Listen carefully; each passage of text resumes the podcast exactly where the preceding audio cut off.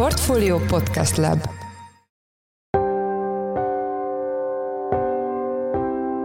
Mindenkit üdvözlünk, sziasztok! Ez a Checklist a Portfólió napi podcastje február 8-án szerdán. Az adás első részében a földrengésekkel fogunk foglalkozni annak kapcsán, hogy a török szír határvidéken az elmúlt negyed század legnagyobb rengése pusztított. Magyarország szerencsésnek mondható, ugyanis a Kárpát-medencére nem jellemzők az akkora katasztrófák, mint a mostani, ugyanakkor egy kisebb rengés is tud sérüléseket okozni, ha éppen nem tudjuk, hogyan kell egy ilyen helyzetben helyesen viselkedni. A földtudományi szakma egyetért abban, akik ezzel foglalkoznak, hogy Magyarország területén, illetve közvetlen környezetében a legnagyobb rengés, legnagyobb méretű rengés, amire számítanunk kell, az 6,5-ös körüli.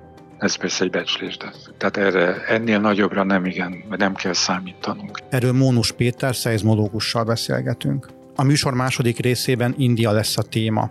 A checklistben már egyébként foglalkoztunk a világ egyik leggazdagabb emberének, Gautam Adaninak és az ő cégbirodalmának a botrányával, amely akkor pattant ki, amikor a Hindenburg Research nevű elemző cég súlyos vádakat fogalmazott meg a működésükkel kapcsolatban. A helyzet az elmúlt két hétben sem javult, sőt, a hitelminősítők figyelmeztetést adtak ki a cégre, tüntetések szerveződtek az országban, és dominószerűen dőlhetnek ki azok a cégek is, amelyeknek kitettségük van az adani birodalom vállalataiban. Vendégünk Kasszab Balázs, a Portfólió részvénydivíziójának elemzője. Én Szász Péter vagyok, a Portfólió Podcast Lab szerkesztője, ez pedig a checklist február 8-án szerdán.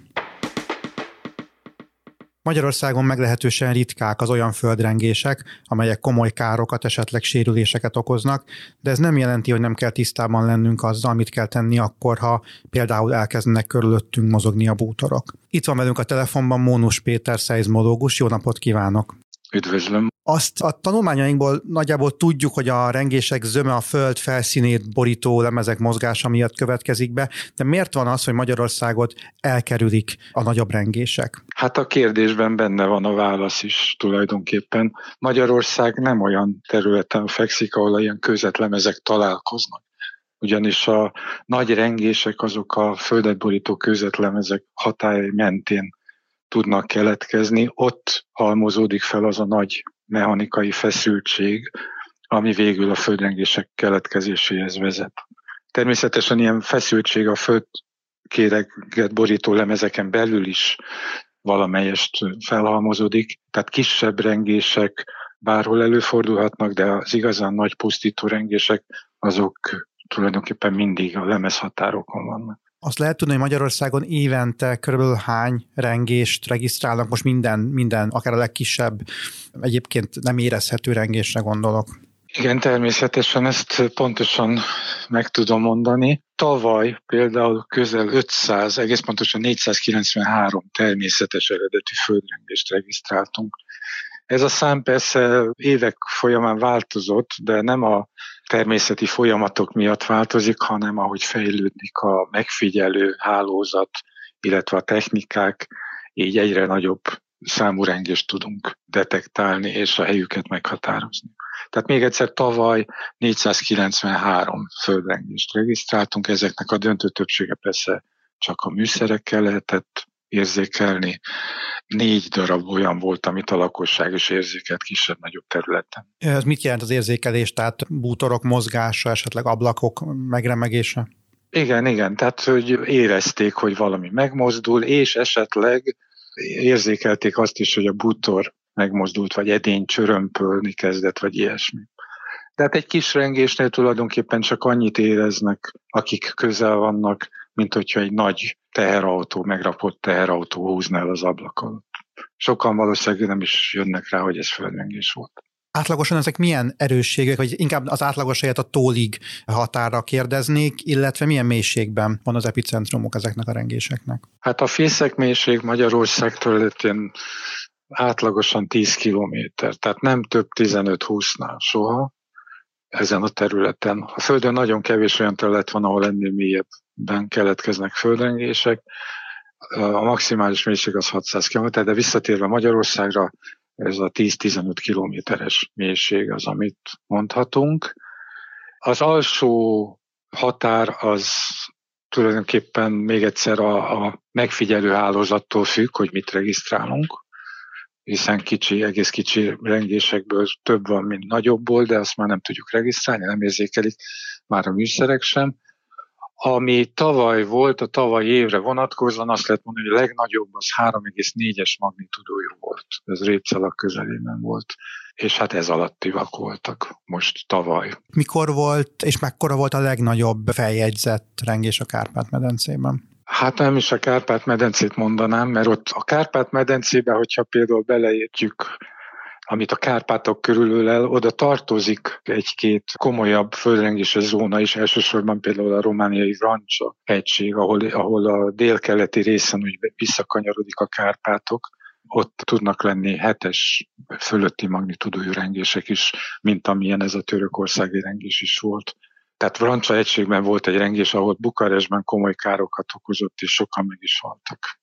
De itt Magyarországon, amit szoktunk mondani, hogy a mai Magyarország területén valaha volt legnagyobb rengés, az Komáromban keletkezett 1763-ban, és a becslések szerint, ugye akkor még nem volt műszeres megfigyelés, tehát a becslések szerint a magnitúdója olyan 6,2 körüli volt. Akkor kisebb volt, mint a mostani török szírnengés. Sokkal, persze, persze. Sokkal kisebb, igen. A földtudományi szakma egyetért abban, akik ezzel foglalkoznak, hogy Magyarország területén, illetve közvetlen környezetében a legnagyobb rengés, legnagyobb méretű rengés, amire számítanunk kell, az 6,5-ös körüli.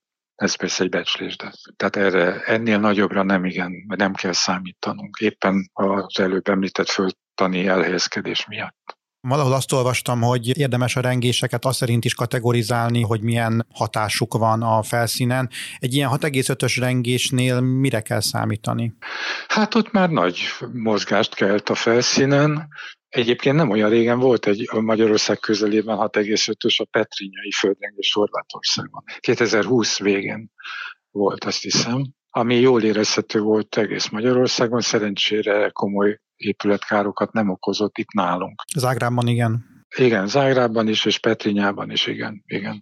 Tehát ott visszatérve a hatására, az nagyon sok mindentől függ, hogy egy földrengésnek mekkora hatása van, mekkora pusztítást tud végezni. Talán a logikai sor végén kellene mondanom, de az elejét most elmondom. Az első számú feltétele, hogy pusztítson egy rengés, hogy legyen mit elpusztítani, tehát lakott terület közelében legyen, vagy lakott terület alatt legyen.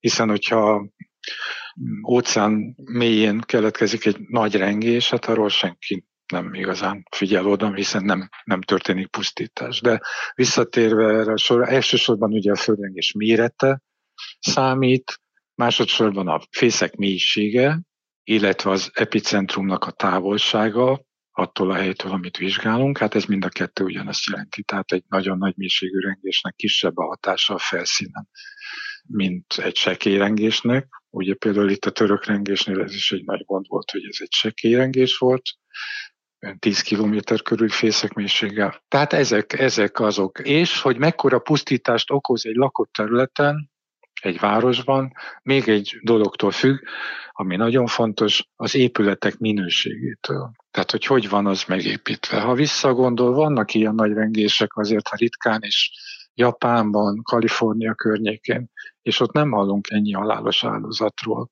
mert ott nem dőlnek össze az épületek. Itt se dőlt össze, nagyon érdekes, ha valaki figyeli a felvételeket. Tehát itt is vannak olyan épületek, ami látszólag teljesen kár nélkül átélte ezt a rengést, a mellette levő épület pedig összeomlott teljesen.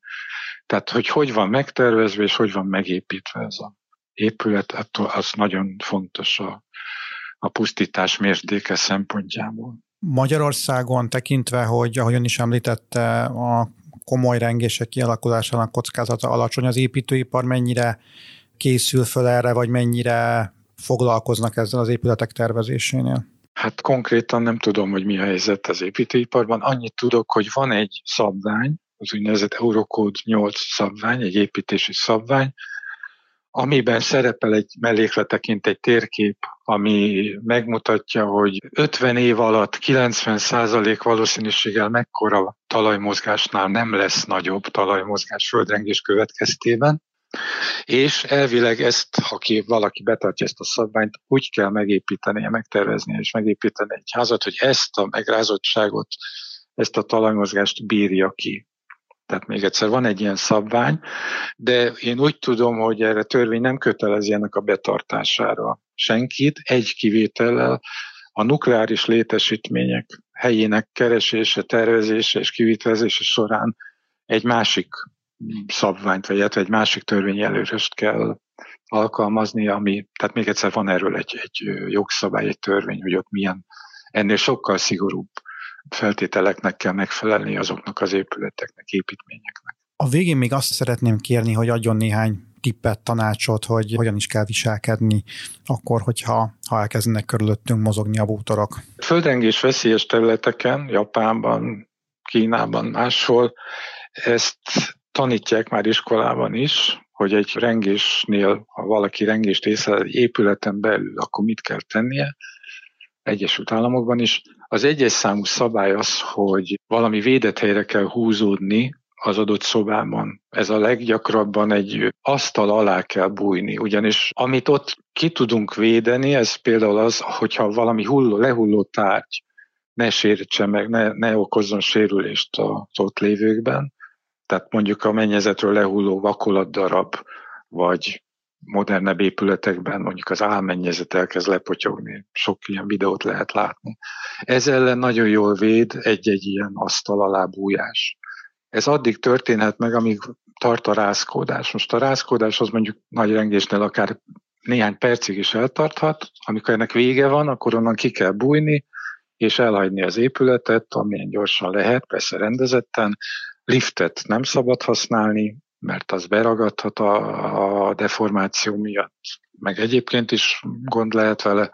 Tehát a még magas épületben is lépcsőn kell lemenni, el kell hagyni az épületet, illetve ha valaki otthon van, azt is szokták mondani, az első ilyen rázkodás után nézze meg, hogy el van-e zárva a gáz, esetleg a villanyt is lekapcsolni, és úgy elhagyni a lakást, hogy ne legyen tűzvész, és elhagyni az épületet, és lehetőleg az épülettől távol várakozni. Hát, ha jön még egy rengés, a fő, ha ez egy előrengés volt, akkor a főrengés, egy nagyobb rengés, vagy utórengések, ahogy itt is hallottuk Törökországban komoly méretű utórengések voltak, amelyek olyan házakat is összedöntöttek, amit a főrengés csak megrongált.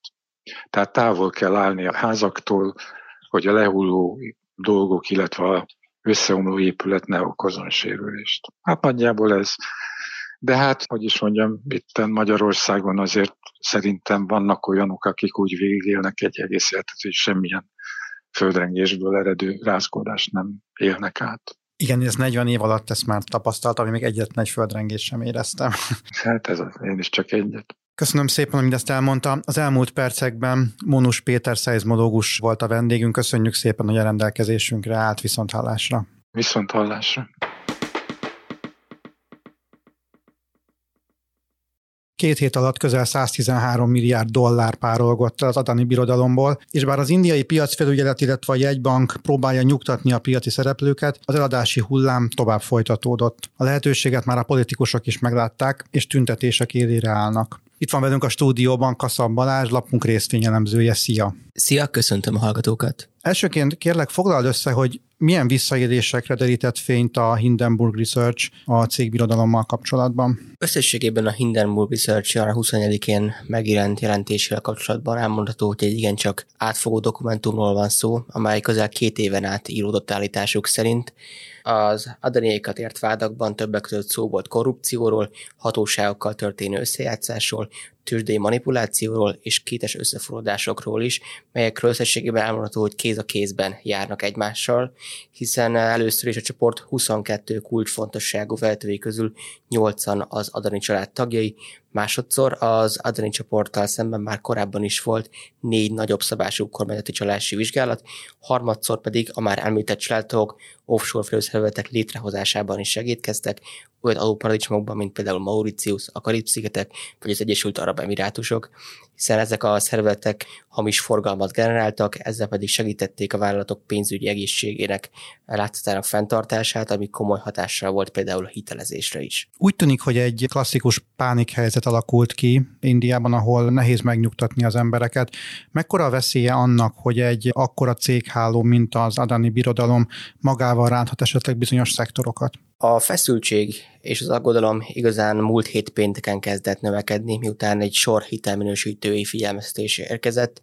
Először is a Moody's szerint az Adani csoportnak nehézséget okozhat jövőben a tőkebevonás, a Standard Poor's pedig csökkentette a két csoport vállalatának kilátásait. Fontos megjegyezni azonban, hogy az arincék összeomlása ugyan India szerte átterjedt más szektorokra is, például a bankszektorba is, de a szakemberek a megnövekedett volatilitás ellenére sem számítanak széles körű, akár entes szintű összeomlásra Indiában. Azt lehet tudni, hogy jó, ez nyilván változik akár napról napra, óráról órára, de nagyjából hány százalékkal zuhantak a cégbirodalom tagjainak részvényei, és mely területeket érintette leginkább ez a botrány? Az Adani cégbirodalom 7 egyaránt tőzsdéjegyzett vállalatból áll, legnagyobb mértékben pedig a gázipari Adani Total Gas részvényei estek, több mint 60 kal de az anyacég Adani Enterprises részvényei is közel 50 os esést szenvedtek el az elmúlt két hétben, ami pedig összesített értéket, vagyis a piaci kapitalizációt illeti, a 7 cég együttes tőzsdei vesztesége már a 113 milliárdos értéket is megközelíti. Az arincék azonban főként a tavalyi év második felében emelkedtek, korán sem hétköznapi mértékben, így ha például az egy évvel ezelőtti árfolyamot hasonlítjuk a mostani szinteken, sok esetben nem figyelhető meg akkor összeomlás, mint ami az elmúlt két hét számai sejtetnek nekünk, pedig már az összeomlásnál tartunk, jól szemlélteti annak mértékét, hogy a botrány kirobbanása előtt Gata Madani, a világ harmadik leggazdagabb emberének számított 119 milliárdos vagyonával, és egyben Ázsia leggazdagabb embere volt. Vagyona azonban nagyjából a felére csökkent az elmúlt két hétben, így ezt követően egészen a 17. helyig esett vissza ezen a listán, illetve az Ázsia leggazdagabb ember címet is elvesztette. Nemrég írtál egy cikket a fejleményekről, és abban azt írod, hogy Indiában nagyon szigorúan szabályozzák a sortolást, vagyis azt az ügyletet, amikor valaki egy részvény esésére fogad. Mit jelent ez a gyakorlatban? Alapvetően az indiai hatóságok számos korlátozást vezettek be az elmúlt években a sortolásra, többek között megkövetelik az intézményvezetőktől, hogy tervezett ületeiket már a végrehajtás előtt jelentsék be, a lakossági befektetőket pedig arra kötelezik, hogy minden kereskedési nap végéig zárják le short pozícióikat, és a népszerű naked shorts ügyletek is be vannak tiltva az országban. Ez micsoda ez a naked short? A naked shorts, vagy magyarul fedezetlen eladásügyletek éppen azért népszerűek, mivel lebonolításuk során nem kérnek kölcsönrészvényeket a befektetők, tehát gyakorlatilag egy nem létező részvény kerül eladásra. Világos, azt lehet tudni, hogy mennyit lehetett keresni egy ilyen sort ügyleten a botrány kirobbanásakor mondjuk? Egyes számítások szerint volt olyan nap, amikor ha a nyitást követően 1 millió dollárból a piaci zárás végére egészen 280 dollárt is lehetett keresni, az igencsak magas díjak és egyéb tranzakciós költségek nélkül nyilván nehéz jósolni, de, de lehet látni ennek a történetnek a végét, és segítségül hívhatjuk esetleg a korábbi hasonló botrányokat, hasonló cég összeomlásokat, hogy erre, erre választ tudja adni? Mint minden esetben most sem lehet kijelenteni egyértelműen, hogy hol lesz ennek a történetnek, illetve mi lesz ennek a történetnek a vége. Az viszont mindenképpen elmondható, hogy a hét közepére már enyhülni látszik az esés mértéke, már ami a tőzsdei reakciókat illeti, miután kedden és szerdán sem láthattunk két szemegyű esést a kereskedés zárásakor. A politikai vízhang azonban továbbra sem csillapodik, miután az indiai ellenzék igyekszik kihasználni az indiai kormányhoz igencsak közel álló Adani csoport összeomlása következtében kialakuló helyzet lehetőséget, utcára szólítva az embereket. Hasonló mértékű összeomlást nehéz megemlíteni, azonban a befektetők emlékében még élénken élt a kép a Tesla egykori riválisának kikiáltott Nikola elektromos járműgyártó cég összeomlásáról, amelyről szintén a jelen esetben is aktív Hindenburg Research rántotta a leplet. Az elmúlt percekben Kaszab Balázs lapunk részvényelemzője volt a vendégünk. Köszönjük szépen, hogy a rendelkezésünkre álltál. Szia! Én köszönöm, sziasztok! Ez volt már a Checklist, a Portfólió napi podcastje február 8-án. Ha tetszett a műsor, és még nem tetted volna, akkor iratkozz fel a Portfólió Checklist podcast csatornára, valamelyik nagyobb platformon, például Spotify-on, Apple vagy Google Podcast-en. Ha segítenél nekünk abban, hogy minél több hallgatóhoz eljussunk, értékelj minket azon a platformon, ahol ezt az adást meghallgattad. A mai műsor elkészítésében részt vett Bánhidi Bálint, a szerkesztő pedig én voltam Szász Péter, új műsorral csütörtök délután 5 óra körül jelentkezünk. Addig is minden jót, sziasztok!